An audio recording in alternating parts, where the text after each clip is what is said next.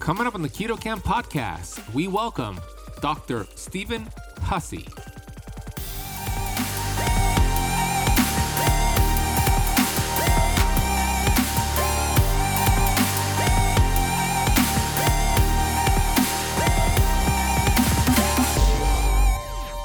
when you look at certain nutrients that come almost exclusively from uh, meat and, and red meat, whether it be pork or, or um, red meat specifically, there's nutrients in there that are extremely good for the heart, like carnitine, creatine, carnosine, taurine, all these nutrients that you know you can try and get them from plants, but good luck. You know, you need to get enough, you're going to need to eat animal foods.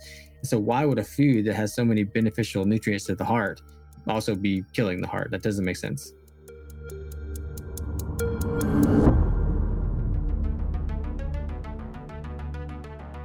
We have access to ancient healing strategies such as ketosis, fasting, and carnivore. And on the Keto Camp podcast, we are determined to deliver the science to you. We bring in the thought leaders in this space to have extraordinary conversations so you could apply it and change your life. Your body was built to thrive. Your body is capable of healing as long as you identify the interference and remove it. I believe you are a masterpiece because you are a piece of the master. My name is Ben Azadi. I'm the best selling author of Keto Flex, and I want to thank you for spending part of your day with me.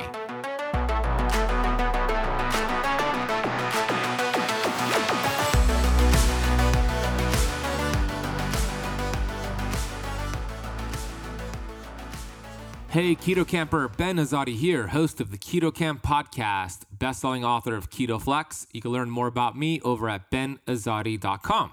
For the first time on the Keto Camp podcast, we bring on Dr. Stephen Hussey. He is the author of the most recent book, Understanding the Heart Uncommon Insights into Our Most Commonly Diseased Organ. You're going to hear about his story of being a teenager, getting blood work done, and seeing that his A1C was 11.2. He was diagnosed with type 1 diabetes, and he saw firsthand the awful advice his conventional doctors gave him, which raised a lot of questions, which led him into the path of functional health. His book is an outstanding book, which talks about the beginning of life, the history of the mitochondria, which we'll get into.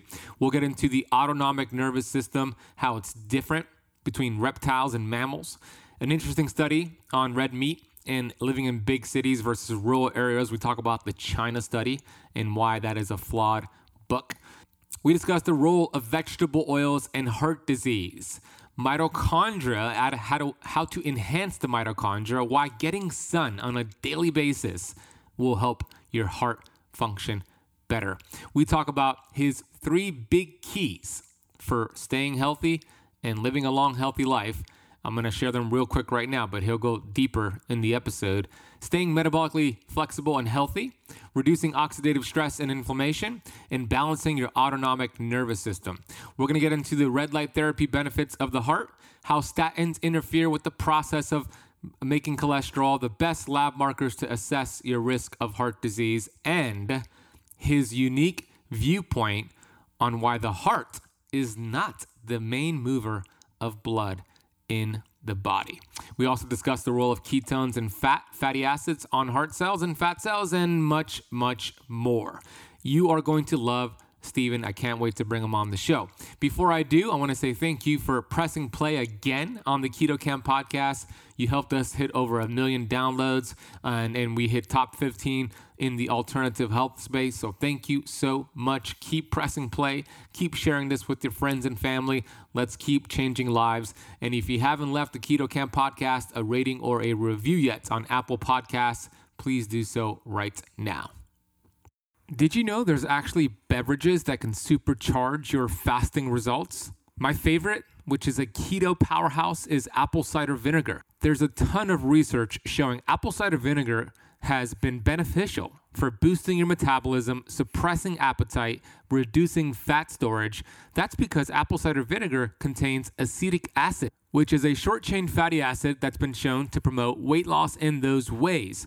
Also, apple cider vinegar is one of the best ways to balance your blood sugars. A study showed apple cider vinegar improved insulin sensitivity after high carb meals up to 34%. We also know that apple cider vinegar stimulates digestion, acts as a bile stimulant to help break down the fat you're eating on keto. Another research study showed apple cider vinegar protects against mineral depletion. If you're like me, you probably don't like the taste of apple cider vinegar. I think it tastes disgusting. That's why my go to is Paleo Valley's apple cider vinegar complex. This is an organic blend of apple cider vinegar and four more gut and health supportive superfoods. I take this before my meals, I take it before coffee, and this enhances my fast and my blood sugar regulation. You'll find it contains organic apple cider vinegar, organic turmeric, organic ginger, organic Ceylon cinnamon, and organic lemon. Since you are a listener of the Keto Camp podcast, we worked out an exclusive discount code for you to get the apple cider vinegar complex capsules and all of the products over at Paleo Valley. All you need to do is head to paleovalley.com and use the coupon code KetoCamp15 at checkout for 15% off your entire order. By the way, they got delicious beef sticks and an awesome organ meat complex. Go check them out paleovalley.com. That is KetoCamp15 at checkout. We'll also drop a link down below in the show notes. Okay, let's get into this conversation with Dr. Stephen Hussey. Dr. Stephen Hussey, MSDC, is a chiropractor and functional medicine practitioner. He attained both his doctorate of chiropractic and master's in human nutrition and functional medicine from the University of Western States in Portland.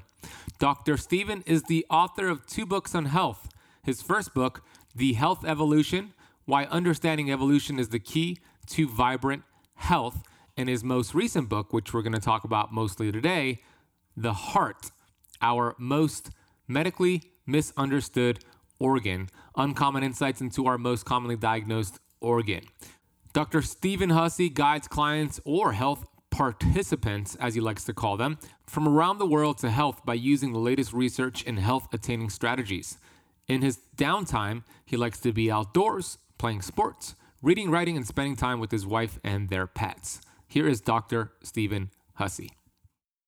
Stephen Hussey, welcome to the Keto Camp podcast. Thanks for having me. Happy to be here. I was just telling you uh, offline that uh, I enjoyed your book very much. Uh, we're going to put a, a, link for it in the notes of the podcast. It's called Understanding the Heart Uncommon Insights into Our Most Commonly Diseased Organ. And how true is that? I mean, we're going to bust a lot of myths today, get into a, a, great conversation about the heart and heart disease in, in general. Before we get to that, let's, let's um, go back in time a little bit. You were a teenager, you were in high school and you got your A1C levels tested, and it was 11.2. What led up to that point? What changed after that? Um, well, immediately after that, probably not too much change. At that point, I was, you know, I guess a typical rebellious teenager, and uh, you know, my parents were concerned about me, obviously, and my health, and so they were just all over me about, you know, controlling blood sugars, and I just couldn't see the future. You know, I couldn't see what what that would cause down the line. But you know, when I got into college, I I, I had a really good relationship with my pediatric endocrinologist. Um, looking back, I don't necessarily agree with everything that he recommended, but he was a great person, uh, and he really helped me understand the disease and and so that kind of inspired me to want to be some sort of you know medical practitioner. And so when I started learning about that stuff in college, I also started realizing that you know the way I live my life in lifestyle had a direct impact on my ability to manage type 1 diabetes but also all the inflammatory conditions I had as a child, whether it was asthma or allergies or chronic hives or IBS, all this kind of stuff. And all that stuff's pretty much gone now. So I started to see this correlation with, you know, you know, direct, you know, feedback into how I live my life and affecting my ability to manage these things. And I found it curious that none of my doctors had ever really told me that that you could make changes like that. It was always just, you know, eat whatever you want, do whatever you want, just give yourself more insulin if you need it. And it's uh, about that point, I remember you sharing about a chart they gave you with just like the carbohydrates in fast food, right? Yeah, it was a book, a whole book actually, that just listed pretty much every item on a fast food menu of any fast food restaurant and how many carbs went in because that was the whole thing. You counted carbohydrates and you gave insulin for your carbohydrates. That's how you manage the condition according to them.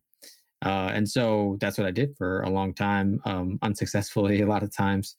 But yeah, so when I started to realize that, it was a lot of trial and error. I was figuring out stuff on my own, but I was also starting to get educated on you know these things. I, I majored in health and wellness in college, um, and then went on to chiropractic school, and then a master's in human nutrition. And so all that stuff was was great, and it gave me a great baseline. But what I've learned since then uh, surpasses that even and uh, and it's just been this never ending kind of uh, journey into how I can best manage these things. Yeah, very fascinating. Uh, it's it's it's so sad that they were just focusing on one macronutrient, yet you could have all the vegetable oils and inflammatory fats. Like, what about that? How is that contributing to your type one diabetes? Uh, so you went to school for um, health and wellness. You became a chiropractor. I have a big uh, love for chiropractors. I work with a lot of them on my, on my team. I work with uh, my mentor, Dr. Daniel Pompa, who is a chiropractor. And uh, I love the philosophy of, of chiropractors because the philosophy is um, identify interference, remove interference, allow the body to heal. And I truly believe we have this innate intelligence within us that is designed to help us heal. And you decided after several years of research to, to write a book about the heart and your book is very different than other books written about the heart, but why did you decide to focus on the heart? Yeah, I just um, you know, throughout my childhood and and then college and becoming an adult, like I would always go to endocrinologists and and I just remember seeing all over the walls of the clinics all these posters that say, you know, diabetics are two to four times increased risk of heart disease and, you know, going blind and amputations and all this stuff. And every time I'd ask my doctors, you know, why that was, they just say, oh, because higher blood sugars over time will, you know, lead to glycation issues and and damage, and then damage the arteries. And the small arteries are the ones that get damaged first. And so I was like, oh man, cardiovascular disease. Like um, when I started getting into health, I was like, that's that's got to be my focus because that's what I'm predisposed to heavily. And uh, and so I just started trying to learn as much as I could. Every time I heard about heart disease, I you know my ears would perk up and I'd soak it in and eventually started doing my own research um, and found a lot of things that you know I had been told that were wrong, and it was just kind of like my personal journey. And then, you know, I guess about three years ago now, or maybe maybe even four years ago now, I started sharing some of my findings about the heart uh, on social media and stuff, and and people seem to like it, and so I decided to put it all down in, in one place and in this book, and and uh, and here it is. I'm glad that you did. So are so many other people out there you, you talk about, about a lot of different things in the book, but you went into the, the history of the beginning of life, the history of the mitochondria, the history of the autonomic, autonomic nervous system. Let's, let's start there. Uh, what did you discover when you were looking at the beginning of life? Yeah. And I think that, you know, the overarching thing here is that, like, this is a book about heart disease and the heart and understanding the heart but in reality it's a book about health you know any any of these things all these imbalances i talk about with heart disease are the same things that cause other diseases. So all this applies to pretty much pretty much um, uh, the body in general and health in general. But yeah so i came across this interesting theory by a guy named jeremy england at mit i believe. And basically he just describes that you know in the beginning when it was just this primordial soup and it was just the earth was absorbing energy from the sun. And eventually that energy got to be so much that you know the the small little primordial soup these just you know these molecules of, of things started to combine themselves into you know the first living things you know little bacteria and things like that it, and uh, protobionts that's what they're called.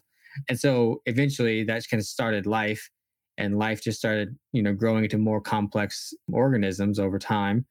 And that was because life was getting more efficient at absorbing and I guess harvesting energy from the environment and storing it. So basically, it was helping the earth store energy because the earth is constantly getting this supply of energy and it needed something to do with it.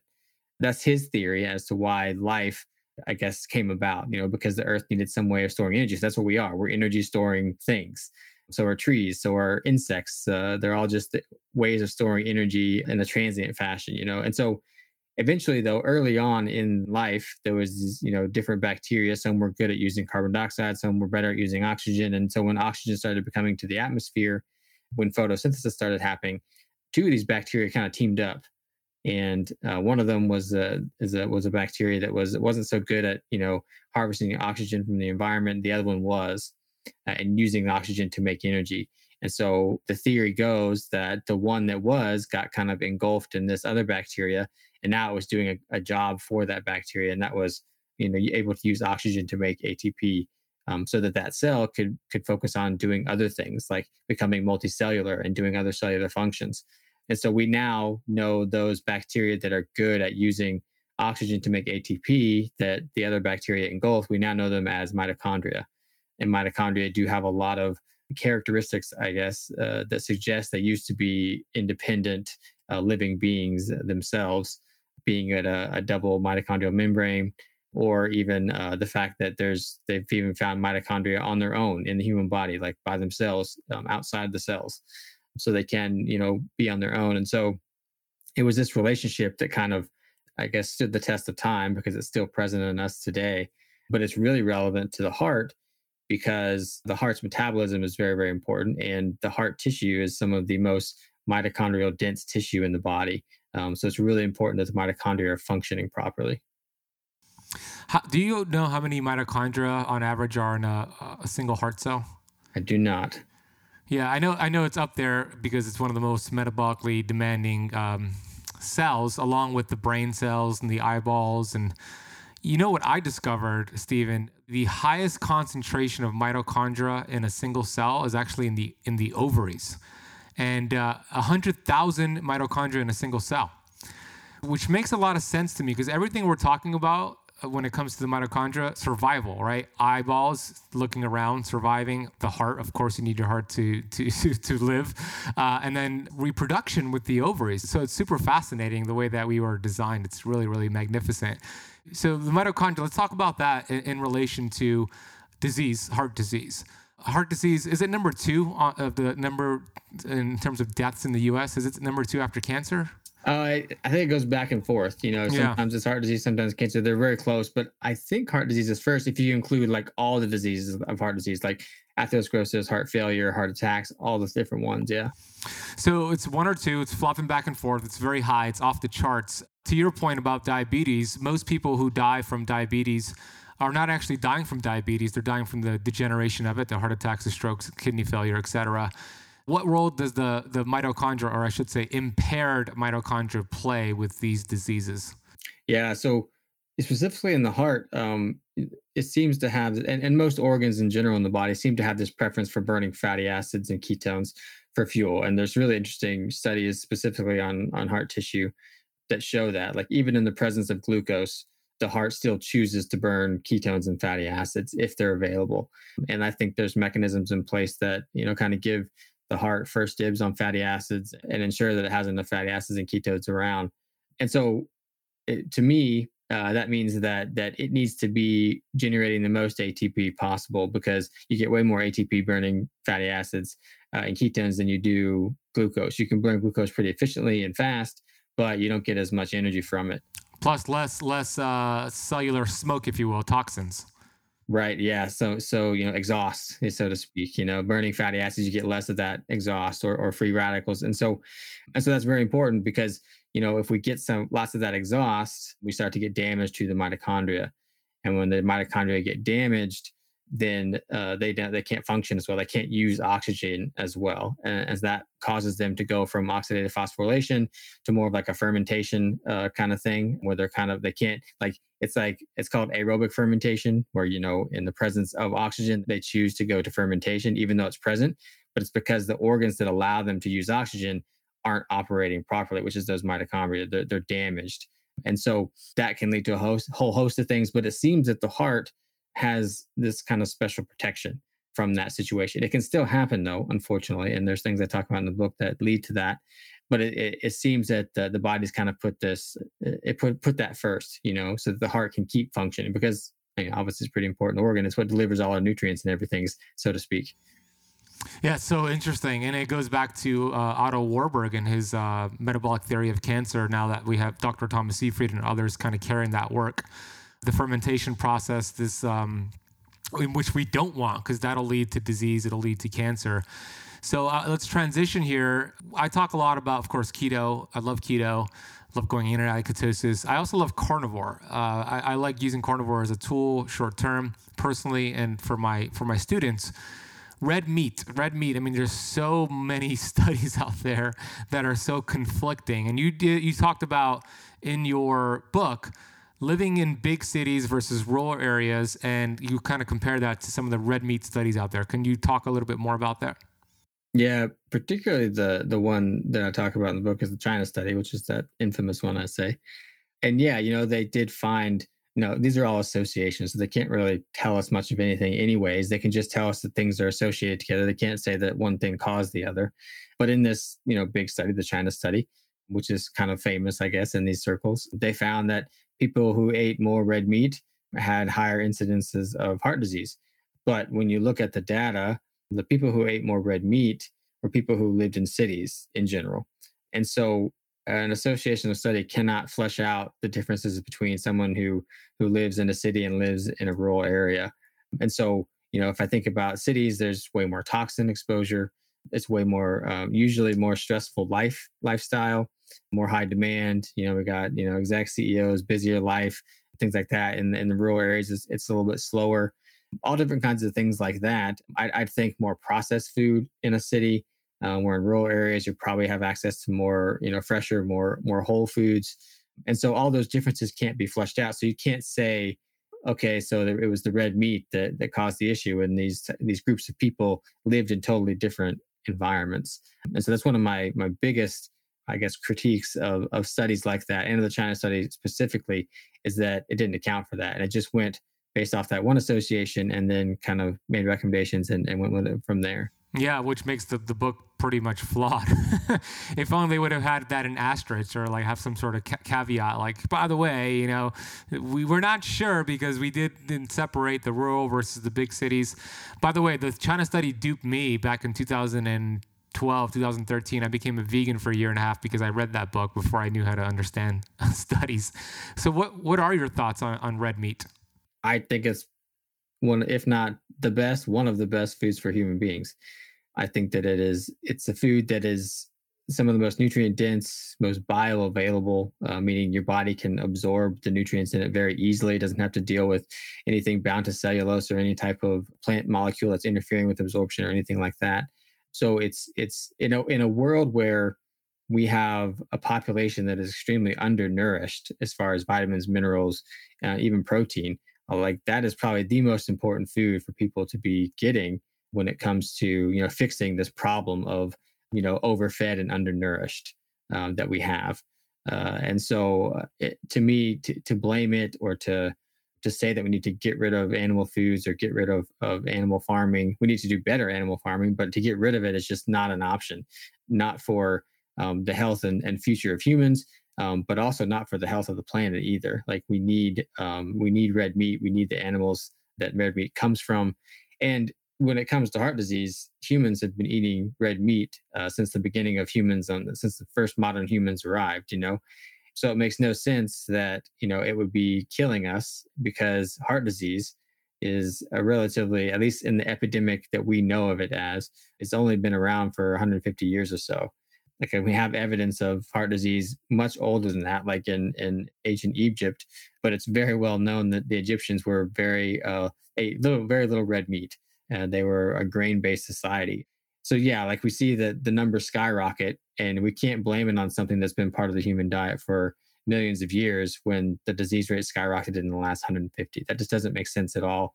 And so that combined with the fact that when you look at certain nutrients that come almost exclusively from uh, meat and, and red meat, whether it be pork or or um, red meat specifically, there's nutrients in there that are extremely good for the heart, like carnitine, creatine, carnosine, taurine, all these nutrients that you know you can try and get them from plants, but good luck. You know, you need to get enough, you're going to need to eat animal foods. So why would a food that has so many beneficial nutrients to the heart also be killing the heart? That doesn't make sense.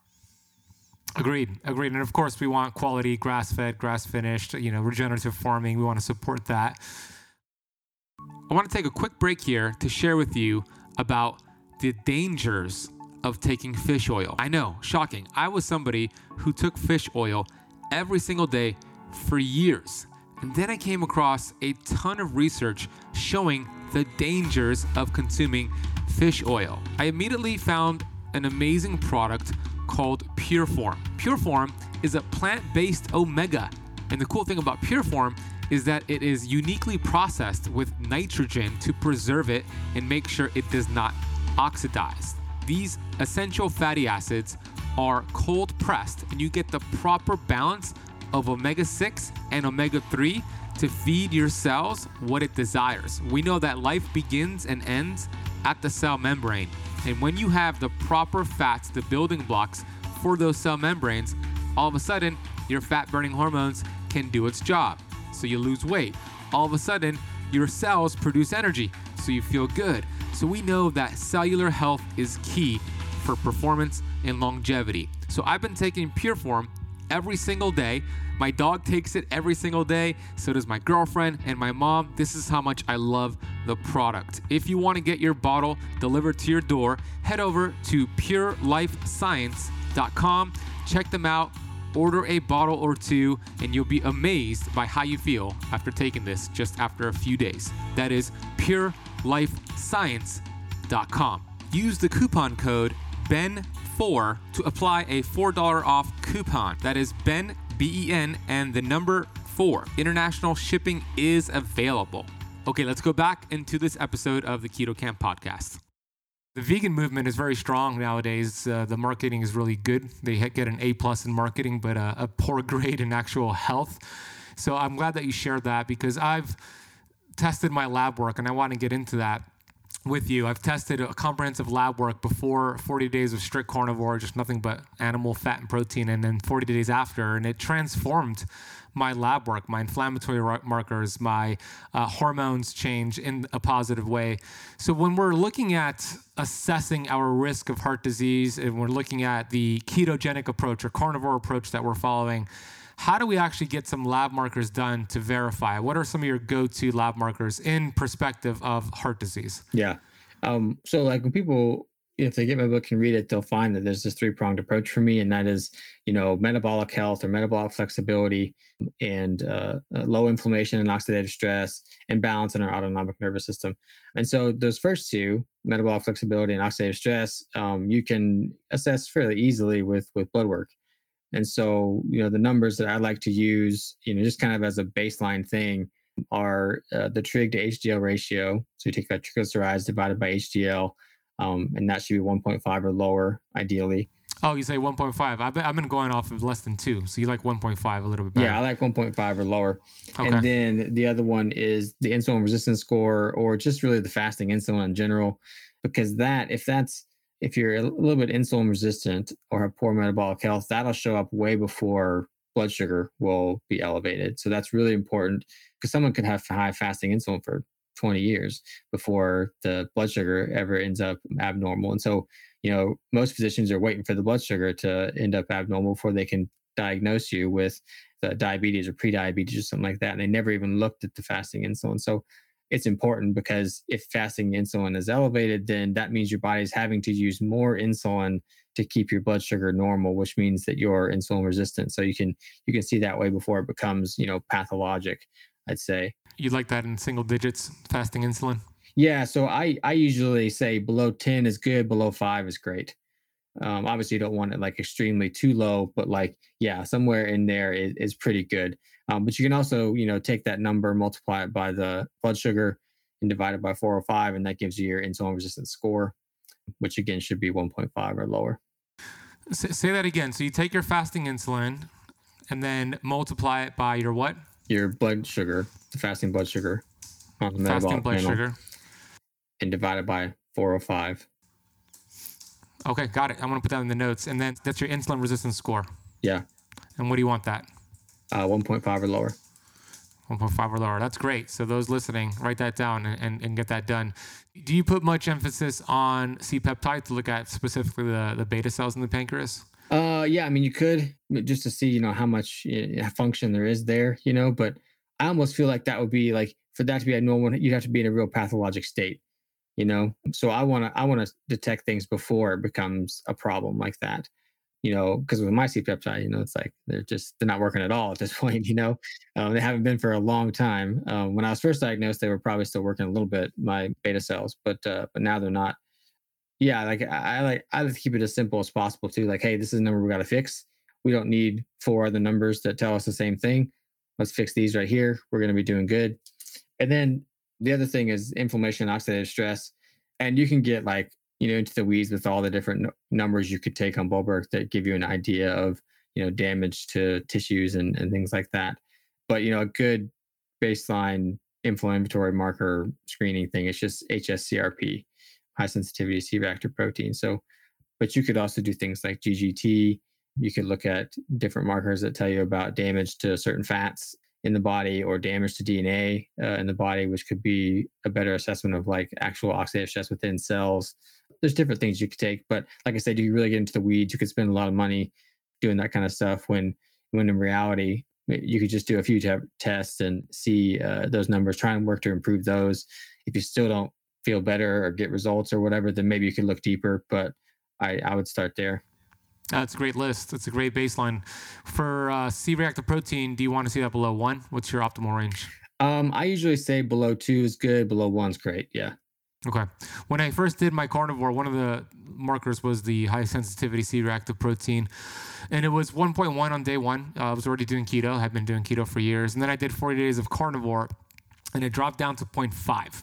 So that kind of flies in the face of conventional wisdom that says eating more animal fat, saturated fat, cholesterol is going to increase your chances of, of heart disease. I saw the exact opposite.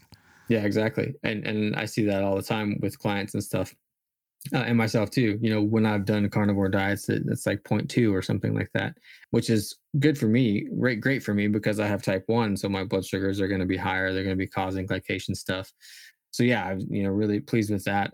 But the other thing about blood work to remember is that you know these are good like i guess uh, guidance tools but they're not the end all be all and i think that you know the perfect lesson is like a carnivore diet or is like a even a ketogenic diet where someone's like you know what what dave feldman calls lean mass hyper responders like you know sometimes things can markers can go elevated or something like that. But if we take that in the context of everything else that's going on with the person with the rest of the blood work then we see that you know maybe this is a good thing. And just because our normal ranges that the lab gives us on the side this is the normal range says this and we're out of that range but we feel amazing we feel the healthiest we felt in 10 years like what are we going to believe? Is the blood work going to tell us we're unhealthy or is the way we feel going to tell us you know how, how our health is you know and so that's not to say ignore blood work it's a tool that we should use but i do think that it's a bit short-sighted to just focus on that uh, to live and die by it too no, well said. I agree. Uh, you know, speaking of which, my LDL went through the roof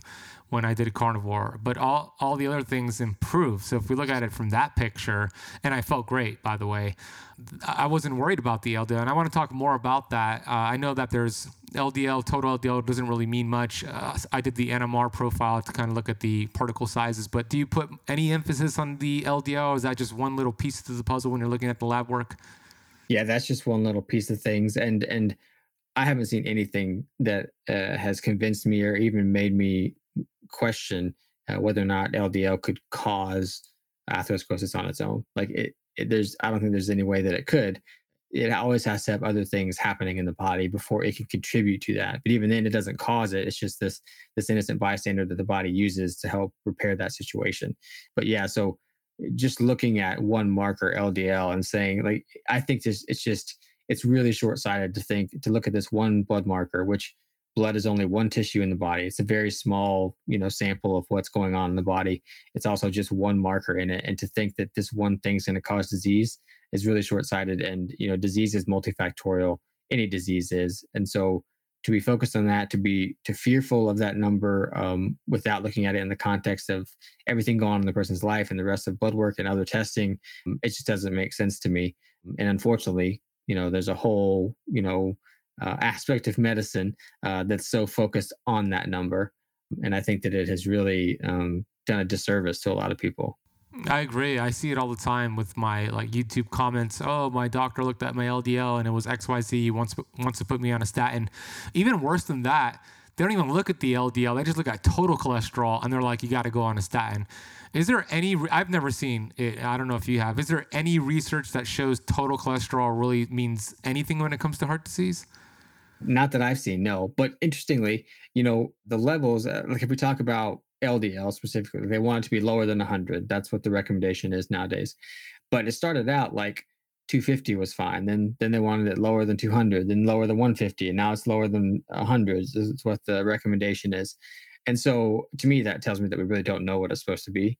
But interestingly, there was a study came out not too long ago that looked at uh, looked at a lot of different things. One of the things they looked at was LDL, and I wish they looked at total cholesterol too, but they didn't in the study. Just they looked at LDL and HDL and, and other things. But the LDL, they looked at that and how it associated with all cause mortality.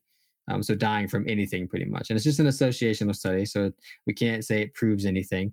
But the the levels of LDL that associated with the lowest uh, death from anything uh, were between like 117 and 160. And so the recommendation is to have it below 100. And the level of LDL that associated with the highest all cause mortality was lower than 84.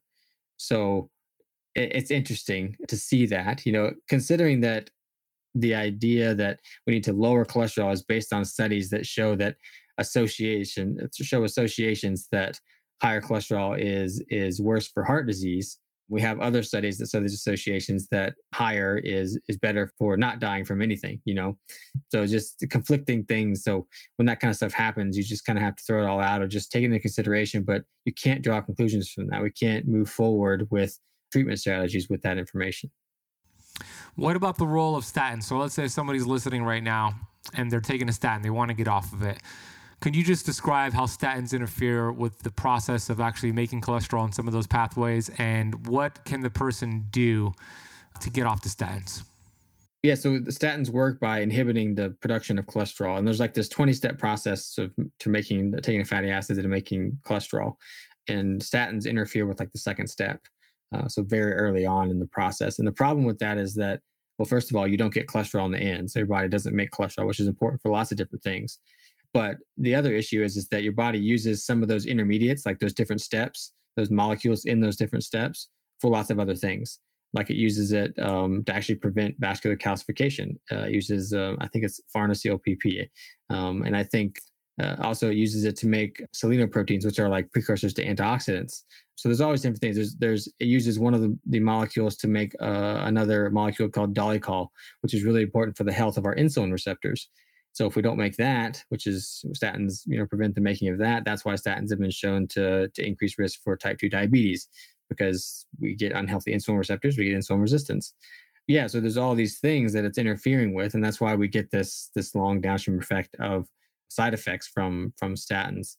And so getting off of them first of all you know people want to get off their statins go talk to your doctor you know give them information and say hey i'd like to get off of this and see what they say if they're not willing to help you get off of it, then maybe it's time to find a new doctor. But you have to do that through them. But yeah, I mean, it, the goal should never to be dependent to make someone dependent on a medication. You know, so if your doctor is saying that, you know, oh, you have high cholesterol, it's probably genetic, you need to take this drug the rest of your life, that's not good health care, in my opinion. Um, first of all, if the patient wants to do that, then then fine. Um, but also you should be educating the patient on the, all the different things. That's it's called like you know when you give someone a treatment, you kind of have to give them the risks. You have to give them the alternative treatments. You have to give them all, all this information, and it's just very rarely done. Like most of the time because they don't know lots of the risks or the alternatives. You know they don't know how to lower cholesterol if if that's something that's desired. They don't know how to do that other than a statin drug and so this this whole bit of information that's supposed to be given to patients is is not necessarily happening. And so patients think they have one option and they have to do that. And and if they don't they're going to have a heart attack. And so now they're living in fear. And it's kind of like this not necessarily guilt but just this fear based agreement to to the treatment you know? When there's lots of different well lots of different opinions about if we want to actually lower cholesterol or not but then also lots of other ways that if you wanted to lower your cholesterol you could uh, if that was what you desired. Yeah. So, I mean, you would say instead of focusing on lowering cholesterol, focus on lowering inflammation. Is that an accurate thing you would meant you would recommend? Definitely. I would, I would, if I had a choice between, you know, what thing to treat, would it be the LDL, the insulin resistance, the inflammation? Insulin resistance would come first, treat that first, because likely when you treat that, the inflammation is going to go away too. Um, but if inflammation is still there, there's other reasons for that. Then you treat that, and if you treat those two things first, uh, I don't think it really matters too much what your LDL is. It's it's there doing its job, and the only reason that it becomes problematic is because of things like insulin resistance and inflammation that cause damage to the LDL molecules, those lipoproteins. Because once they're damaged, then they can become problematic as well. But it wasn't it's not them it's not their fault that it's the things that damage them that that's causing the issue and that's the things that cause inflammation. Um, so things like stress toxin exposure poor metabolic health that kind of stuff. But i do think and this is kind of a theory i don't uh, you know i'll say that up front like i do think that say someone had really high cholesterol like total cholesterol or even or ldl and they were also in a very inflamed state let's say they smoked and drank or lived an extremely stressful lifestyle. In that sense I think having higher LDL might be bad because when you're in that state, those things are damaging the LDL and those and the damaged LDL particles are also damaging other things like a chain reaction, you know. So having more of them around could just lead to this whole crazy situation where the body's the tissue's just getting damaged. But in the absence of that, there's even some things that suggest that higher LDL could be beneficial. So it's all in the context of the health of the human. So if you're taking just if you're just looking at LDL, you're missing missing the boat.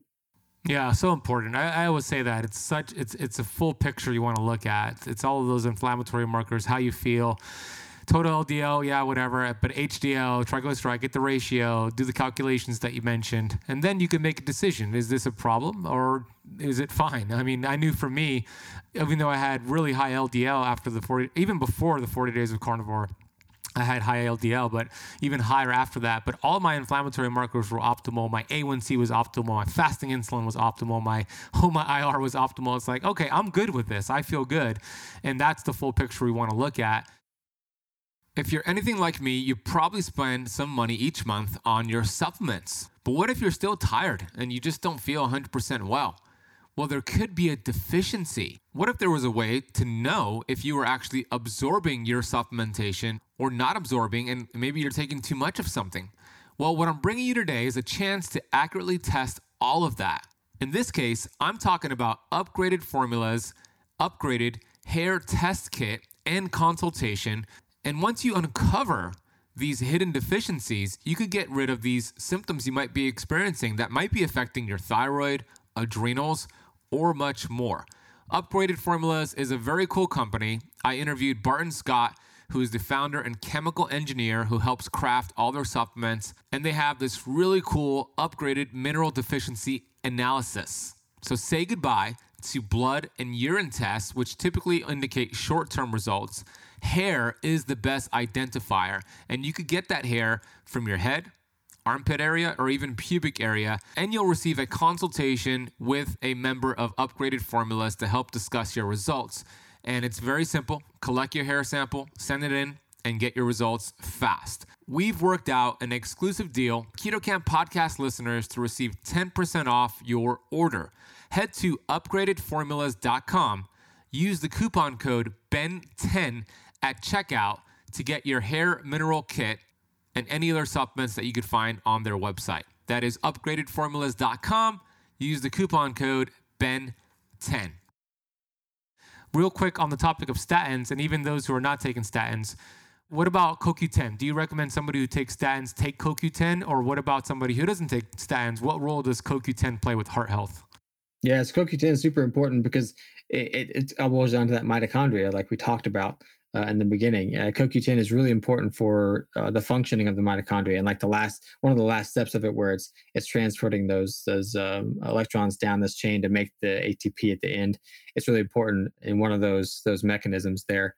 And so, yeah, I, I think it's it's important to be taking that, you know, or at least getting it through your diet, regardless of if you're on a statin or not.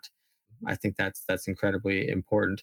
But um, I guess especially if you're on a statin, you know, you want to be increasing the health of the mitochondria, uh, regardless of that. That's that's the key thing. And then ask yourself, like, is the problem the cholesterol that I'm lowering, or is the problem that my I don't have enough CoQ10? Like, so why why am I taking this one thing, especially because I'm on a statin, or was that the problem in the first place? You know, it's kind of backwards thinking. You know, does that make sense? Yeah, it makes sense. So, how do you get it from diet if you don't supplement with it? What what foods have it? Uh, I mean, red meat's a good source. I'd say liver is a really good source um, if you do want to do organ meats, but you could also supplement, you know, freeze dried organ meats. You know, make sure you get a good brand. There's plenty of people doing that now. But like I said, you know, those foods, very nutrient dense, very bioavailable forms of these nutrients that you're going to absorb way more readily than in any supplement form. Your book, I learned a lot of things that were new, but one of the things that I learned was that the heart is actually not the main mover of blood in the body, and you have a different explanation of the heart. Because so can you explain that and just go into depth on the physical heart and how it actually works in the body? Yeah. So most people think, and medical students are taught, I was taught that you know the heart is this forcefully pumping organ that that pumps the blood throughout the entire body. And yes, there's there's help from the contraction of muscles, and there's one-way valves in the veins that keep the blood going in the direction that we want it to. But when you look at the physics of it, there's actually no way that a heart the size of ours could pump blood throughout the entire body with enough force to get it all the way back to the heart. I mean, if you think about it, if I was going to pump water up a hill, where would I put the pump? At the bottom of the hill, so I could pump water up the hill, right? I wouldn't put the pump at the top of the hill, have the water come down the hill so I could pump it back up the other side, right? And so it makes no sense that the heart is forcefully moving blood, especially in the veins, because that's the water coming back up the hill after it's gone down the hill, you know? And so we have to look at this in a different um, in a different light. And so there's actually um, quite a bit of evidence that, like early evidence, that blood can move on its own. There's really interesting studies uh, in the 40s and then repeated in the 60s that showed that when they stopped the the hearts of dogs, sorry for all the animal lovers, but when they when they did that uh, and they inject tracers into the blood and they accounted for like the the ventilation of the um, uh, the lungs and everything, that the blood still moved despite the dog's heart stopped, not breathing, anything like that. The blood still moved for up to two hours after the dog had died. And so people you know will say well how is that possible? How does the blood keep moving? Especially if the heart's not contracting and the valves aren't opening and this how is this happening? And it's happening because water which our blood is about half water has these unique properties that it can absorb energy from the environment. And it can do that from lots of different energy sources. But the number one way that it or the number one frequency or wavelength of energy that it can absorb is um, infrared light, which the natural source of that is from the sun. Um, like 40% of the sun is, is infrared. And so when it has a sufficient energy, water will do these very unique things when it gets next to water loving surfaces. Um, so it will actually start to structure itself. And by structure, I mean like it, uh, it kind of just like, you know, we have three phases of water, solid, liquid, gas. There's actually kind of a fourth phase, which we've called structured water or exclusion zone water or fourth phase water. And it's kind of like between solid and liquid. It's kind of like gel. Think like jello or like gelatin. Um, when you, you know, refrigerate your bone broth, it turns like in this gelatin state. It's that kind of consistency. And so this actually happens, and this has been proven at a lab at University of Washington, that actually happens on the lining of our blood vessels. So again, the, the blood is about half water. So if our bodies are you know, sufficiently energized when it gets next to the hydrophilic surface of the lining of an artery. It actually structures itself.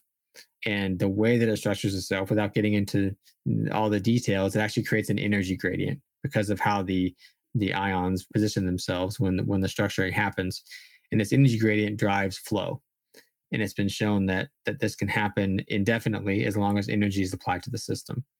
And so that's how uh, the the main way the blood moves uh, is kind of on its own. It's kind of the self propelled mechanism because of these unique characteristics of water. And so when we think about it in that aspect, that the blood is moving on its own, we have to think about the heart as something. Well, first of all, like, why is it there? You know, what is it doing then if it's not, you know, forcefully pumping blood? And so we have to think about something else that you know, that we know of that is sort of like a pump but it's flow based, you know, or it's flow operated, meaning water or liquid is flowing into it. And that's the only time that it really operates is when water is flowing into it. And so the thing we know of in engineering for that is is a hydraulic ram or hydraulic ram pump.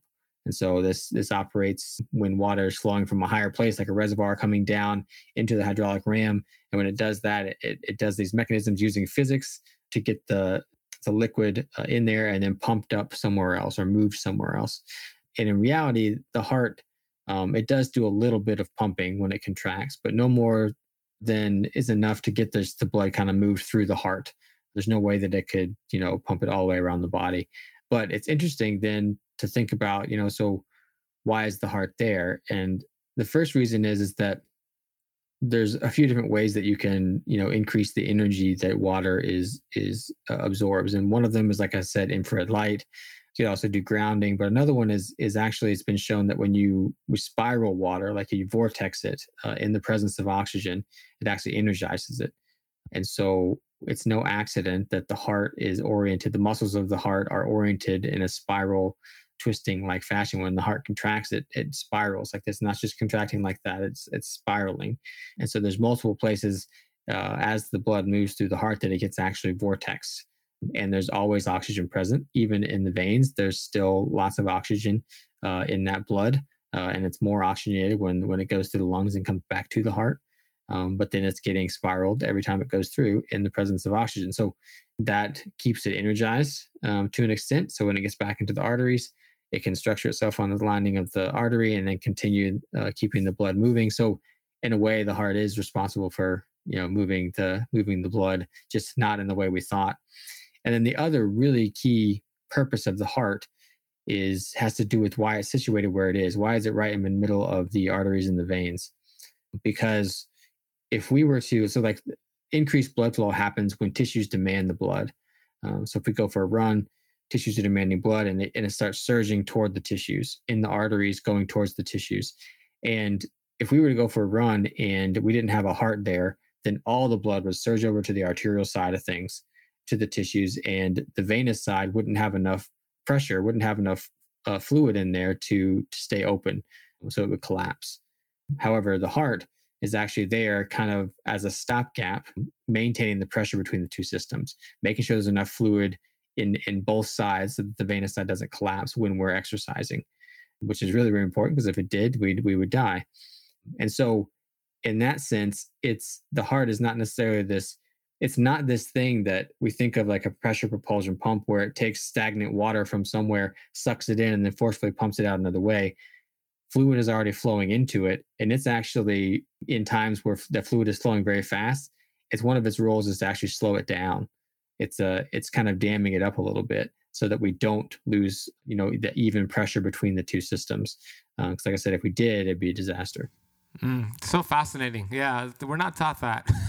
we yeah. haven't been taught that at all. So I, I, love that that that viewpoint on it. And and your book goes a little bit deeper. If you want to really understand it, I recommend getting the book. So the sun. You mentioned the sun. I'm a big fan of getting sunshine every single day. Uh, I'm blessed to live in Miami where there's a lot of sun here. You would say that getting adequate sunshine helps with this process based off of what you shared.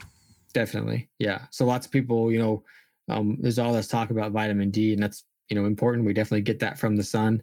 But there's interesting studies that would show that um, the, the benefits of like when they were looking at the benefits of um, sunlight to cardiovascular disease, they were like, oh, it's got to be the vitamin D. So they supplement with vitamin D and they didn't see the same benefits.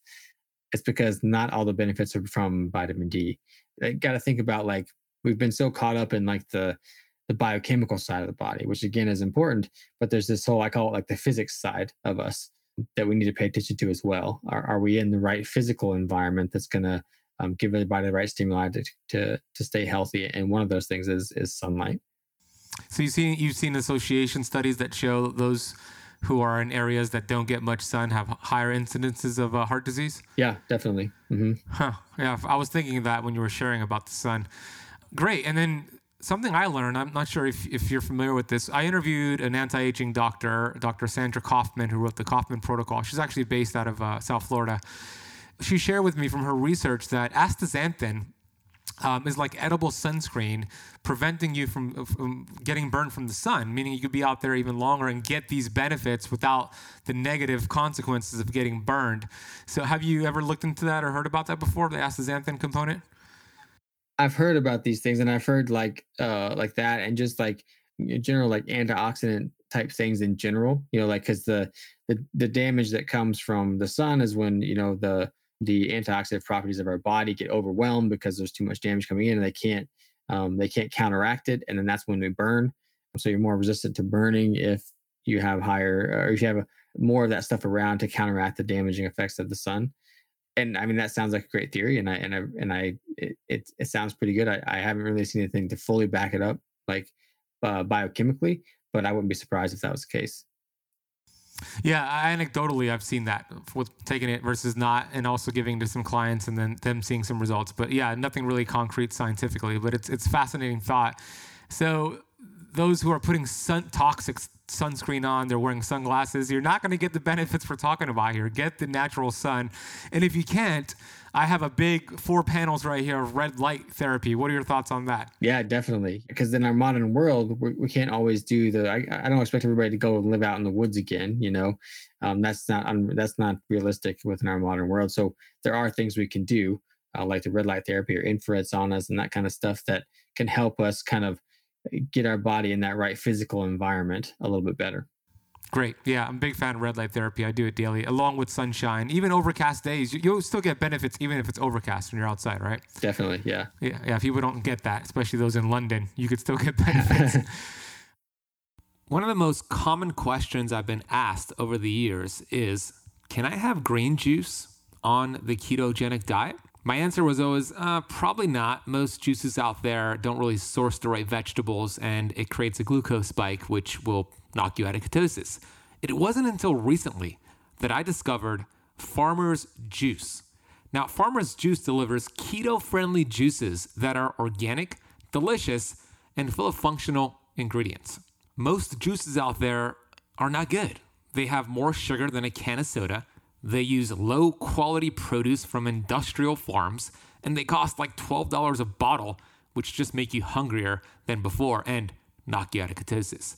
Green juice is a good concept, but the execution has been flawed. That's why I'm super excited to share with you the world's first keto friendly functional green juice line called Farmer's Juice. Farmer's Juice was founded by my friend Junaid, who was on the Keto Camp podcast, and they focus on regenerative farming, which is the main reason why I love them. But if you look at their ingredients, high quality, they have focus greens, performance greens, digestive greens, peaceful greens, green athletics, and other flavors. And I've tested with a CGM, I've tested with my Keto Mojo.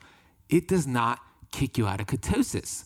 Each Farmer's Juice bottle has one to one and a half pounds of organic produce like cucumber, romaine, lettuce, celery, basil, mint, fennel, purple cabbage, ginger, turmeric, cilantro, and more. That's enough produce to give your diet a serious upgrade and to reduce inflammation, burn fat, and feel like a keto rock star. I love this company so much that they are officially a sponsor of the Keto Camp podcast. I encourage you to go to thefarmersjuice.com to check out their amazing green juices. I am personally on a monthly subscription and I'm about to get my mom on a monthly subscription. She just doesn't know yet. I'm going to surprise her with it. So head to thefarmersjuice.com, learn more about it, add into your cart. They also have delicious shots that could upgrade your immune system instantaneously. We will also drop a link down below in the podcast notes. Head to thefarmersjuice.com and use the coupon code KETOCAMP at checkout for $10 off your order. That is thefarmersjuice.com. Coupon code KETOCAMP, no space in between, camp with a K. As we wrap up here, we have a few more minutes. I do want to discuss the role of industrial seed oils, vegetable oils in heart disease, and ask you this question What do you think is worse and will cause heart disease faster? Eating a high carbohydrate diet, so having elevated insulin and glucose, or eating vegetable oils that are these processed fats every single day? Which one will get you to heart disease faster? Uh, I think the vegetable oils, definitely. Yeah. Yeah, because Why? because when you burn, like when your body uses primarily polyunsaturated fats for fuel source, like within the mitochondria, it's in the cell and in the mitochondria, it actually kind of like like derails the metabolism in a way that ultimately causes insulin resistance. And that's a much quicker path than have your body having to deal with just, you know, ups and downs in blood sugars, you know. I don't know. I think the jury's still out whether or not if you if you completely eliminated vegetable oils and you just ate this you know processed carbohydrate diet i would wonder how long it would take before we saw like the same repercussions we would if we were eating the vegetable oils too because in my opinion the vegetable oils are like lighting the fire and then the processed carbohydrates is just adding more fuel like kindling to the fire. So it'd be interesting to see like studies where you you flesh those out and to see like you know what was more damaging and how long it took one to be as damaging as the other. But yeah so when we burn those polyunsaturated fats primarily those because you know red meat has polyunsaturated fat in it too. Like it's not like polyunsaturated fat is a bad thing. It's just that the, the amounts we're eating it is a really big problem because we're supposed to have the right ratios and the ratio is totally off and so when you when you burn those it breaks your metabolism it, damages the certain intermediates in the krebs cycle and then it leads to actually lower oxidative stress, which sounds like a good thing, like right there in the mitochondria. But that's actually the wrong signaling because because free radicals are signaling molecules and they're supposed to tell your your cell certain things like when to stop burning fuel. And if you break that, you don't get that signaling because there's not enough oxidative stress being produced to send that signal for it to shut down. It just keeps happening and keeps happening and keeps happening. And pretty soon, the cell's overwhelmed. You're getting signals across the whole body to be um, resistant to insulin and it's just a disaster. Um, and that's exactly what's happening for people in today's world. Yeah, they are ubiquitous. Uh, I agree with you. Uh, I always say, look, if you're having high carbohydrates and getting those glucose spikes and insulin spikes, if you're active, you could burn that off, right? But if you're taking these vegetable oils, these PUFAs in, in high amounts, uh, you're not going to be able to burn that off as efficiently as the glucose. It's just going to really create a lot of uh, inflammation. Dr. Cate Shanahan always says, PUFAs go poof, right? The amount of oxygen it attracts, it just creates problems with the double bonds. I, I was interviewing Dr. Benjamin Bikman. Are you familiar with this work? Yeah. Yeah, this morning for my, I'm doing a keto challenge. And I knew, because he's the insulin guy, of course, he's looking at a lot of research mm-hmm. with glucose. So I wanted to kind of be I didn't want to debate him because I love Dr. Bikman, but I wanted to bring a different perspective. So I said to Dr. Bikman, and this is a hypothetical, so it's kind of hard to kind of get the exact science here, but I said, Dr. Bikman, I told the challenge members in my keto challenge that I would rather you eat a high carbohydrate diet with very low vegetable oils than a ketogenic diet with a lot of vegetable oils. And I said, Would you agree with that? Or would you think that's the wrong way of thinking? And he said, Well, if you put it that way, hypothetically, I would agree with you. And then he went into kind of what you explained the peroxidation and the pathways and mm-hmm. how it could lead to insulin resistance. So a lot of people are not aware uh, in the keto space. I know we are. But in the keto space, even educators in keto, they're teaching keto, but they're teaching it the wrong way. And I want you to kind of just drill it one one last time. Like, how important is it for us to minimize these these bad fats, and what are some better alternatives for them? Yeah, I mean, that was I think one of the big issues with the Atkins diet. You know, it was successful for a lot of people, but it allowed vegetables because they were low carb. You know, and so, but it, it created a lot of issues for people. But yeah, it, it's incredibly. important. I mean, when you think about it you know these these seed oils i don't know why they're called vegetable oils these seed oils you know around you know early 1900s they first you know became uh, part of the food supply and they just like infiltrated every single aspect of the food supply. And we see the trends and it's not the only thing but we see the trend because this is an association like of heart disease during that time started to increase. And by the 1950s everybody was freaking out about it and didn't know what to do and and then Ancel Keys gave us an answer of it was cholesterol and saturated fat, which was the wrong answer.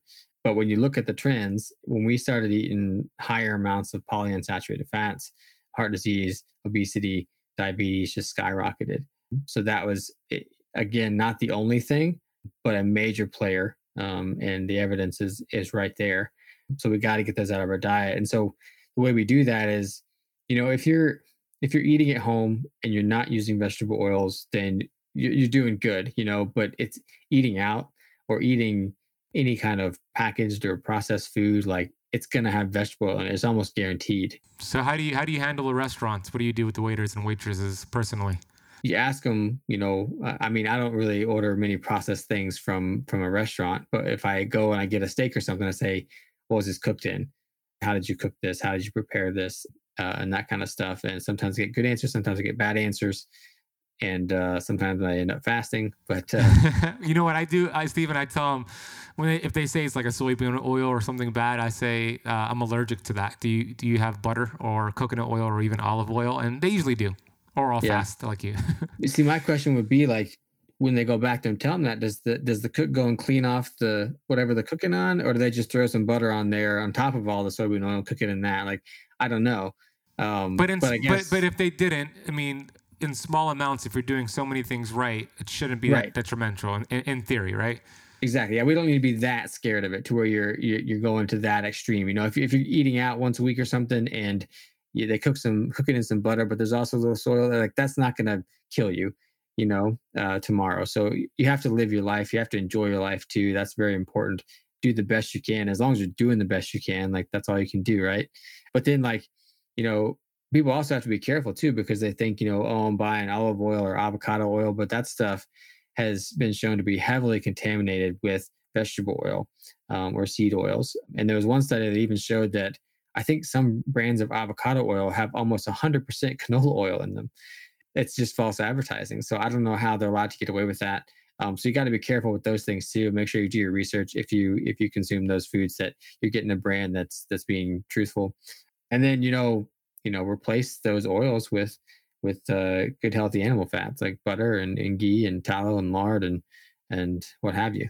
Lard, look at that. I talk about it and people are like, what? This guy's crazy. What do you mean lard? Yes, lard. It's stable. We're looking for the stability of the fats you have three big kind of uh, keys for for achieving health. You you mentioned metabolic flexibility, healthy metabolism, which is what we should really be speaking about when we talk about the coronavirus. Anyways, reducing oxidative stress and inflammation. You talked about it, but there was one thing we didn't talk about: balancing the autonomic nervous system. If you could explain what exactly that is, and then relate that to what you shared in your book about mammals and reptiles and how we have uh, the difference in those uh, nervous systems.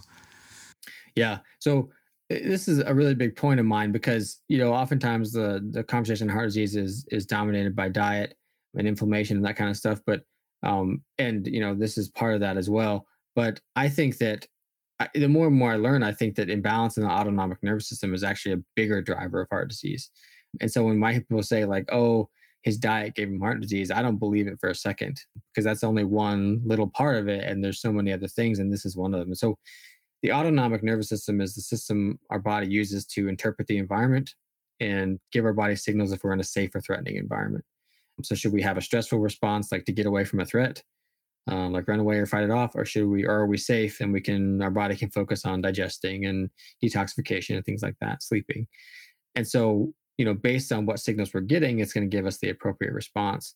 However, our stress response evolves in a certain way, which I'll talk about in a minute but our environment changed so rapidly that there's no way that it could have evolved to this new environment that we have this i would say high demand unnatural stressor environment of the human beings have kind of created for themselves. And so what that often leads to is we get stuck in this stress state. It's almost like your body's constantly getting signals to have this um, stress response like we're we're constantly in a um, um, a threatening situation. And so that's problematic. And one of the biggest reasons that happens is because humans are the only species on the planet that can literally think their way into a stress response. We can overthink something, we can see something happen to somebody else across the world and fear it's going to happen to us. We can have something bad happen to us. And instead of, you know, forgetting about it in a day or two, like lots of animals do, we think about it for months or even years. And these types of things can lead to us thinking our way into the stress response. And the reason I think that's really important, I mean, everybody talks about how like stress and heart disease is, is definitely related, but it's just kind of like this this afterthought thing. It's like, oh yeah, I manage your stress, you know. But I think it needs to be the forefront because of how the stress response evolved in mammal, mammals. So in reptiles, when we talk about the vagus nerve, which the vagus nerve is the nerve that communicates these signals and tells your body which, you know, which um, state to be in, the stress or non-stress state.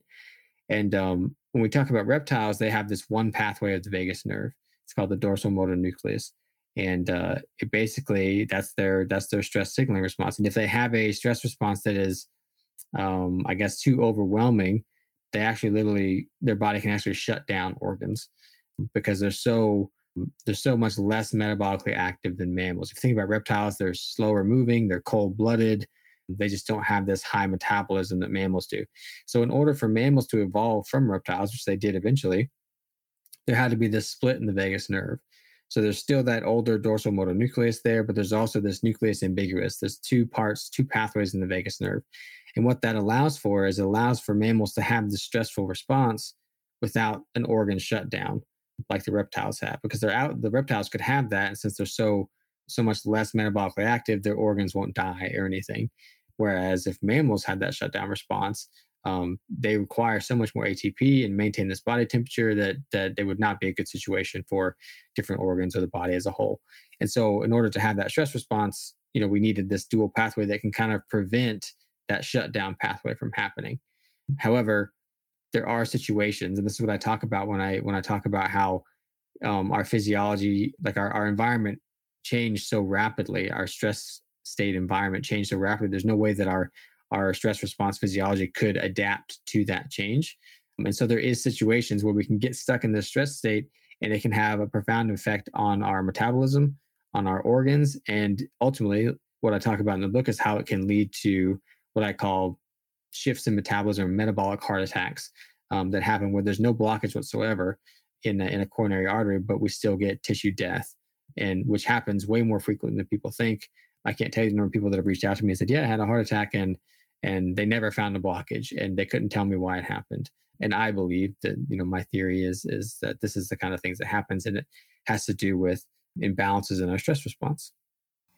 Mm, so fascinating. Another reason why we want to master our stress turn off the news open up a book do things that are going to uh, activate oxytocin and you know dopamine not too much dopamine but oxytocin. We want to stay out of this stress response because you're so right.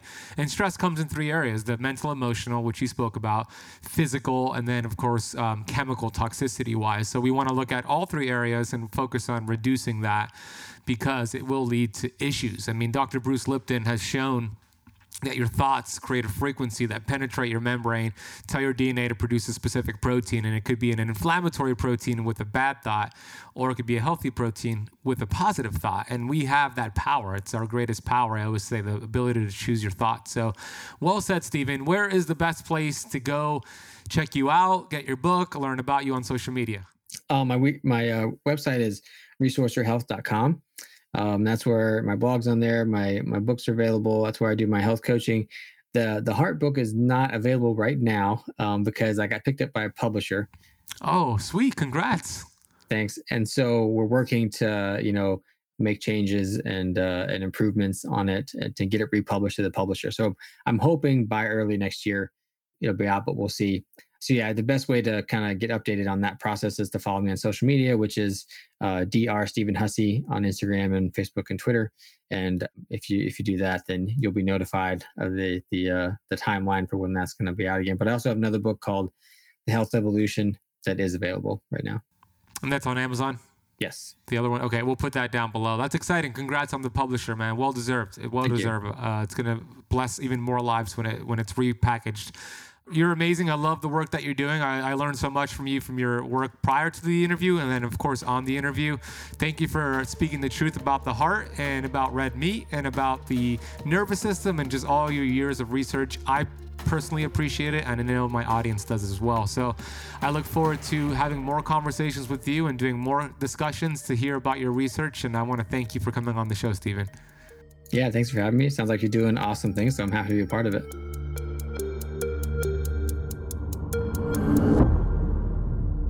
I hope you enjoyed that conversation with Dr. Stephen Hussey. I'm going to put links for his books in the podcast notes. We also have everything mentioned can be found in the podcast notes, timestamps, notes, resources, everything is down there for you. We do a really good job with our show notes, so go check that out. We're also going to put his social media on there, his website on there if you want to reach out to him. Share this episode with a friend, somebody you know who is afraid of getting heart disease, or maybe they have been diagnosed with heart disease, this conversation can make a big difference in their life. So, copy the link, post it in a text message, or post it on your social media. Let's get the message out there. If you got any value from this conversation, please consider leaving the Keto Camp podcast a rating and review on Apple Podcasts. It makes a big difference for the show. I really hope you enjoyed the conversation. You might want to listen to this episode another time. We went deep. I'm personally going to listen to it again as well. We have on Monday, September 20th, our next episode will be with Dr. Amie Hornaman to talk all about thyroid health. You don't want to miss that. Go check it out when we release that on Monday. And if you've missed any previous episodes, we have over 300 episodes. Go back into our catalog and listen to them this weekend as you enjoy your weekend. Thank you so much for listening to the entire episode of the Keto Camp podcast. Hey, I'll see you on the next one.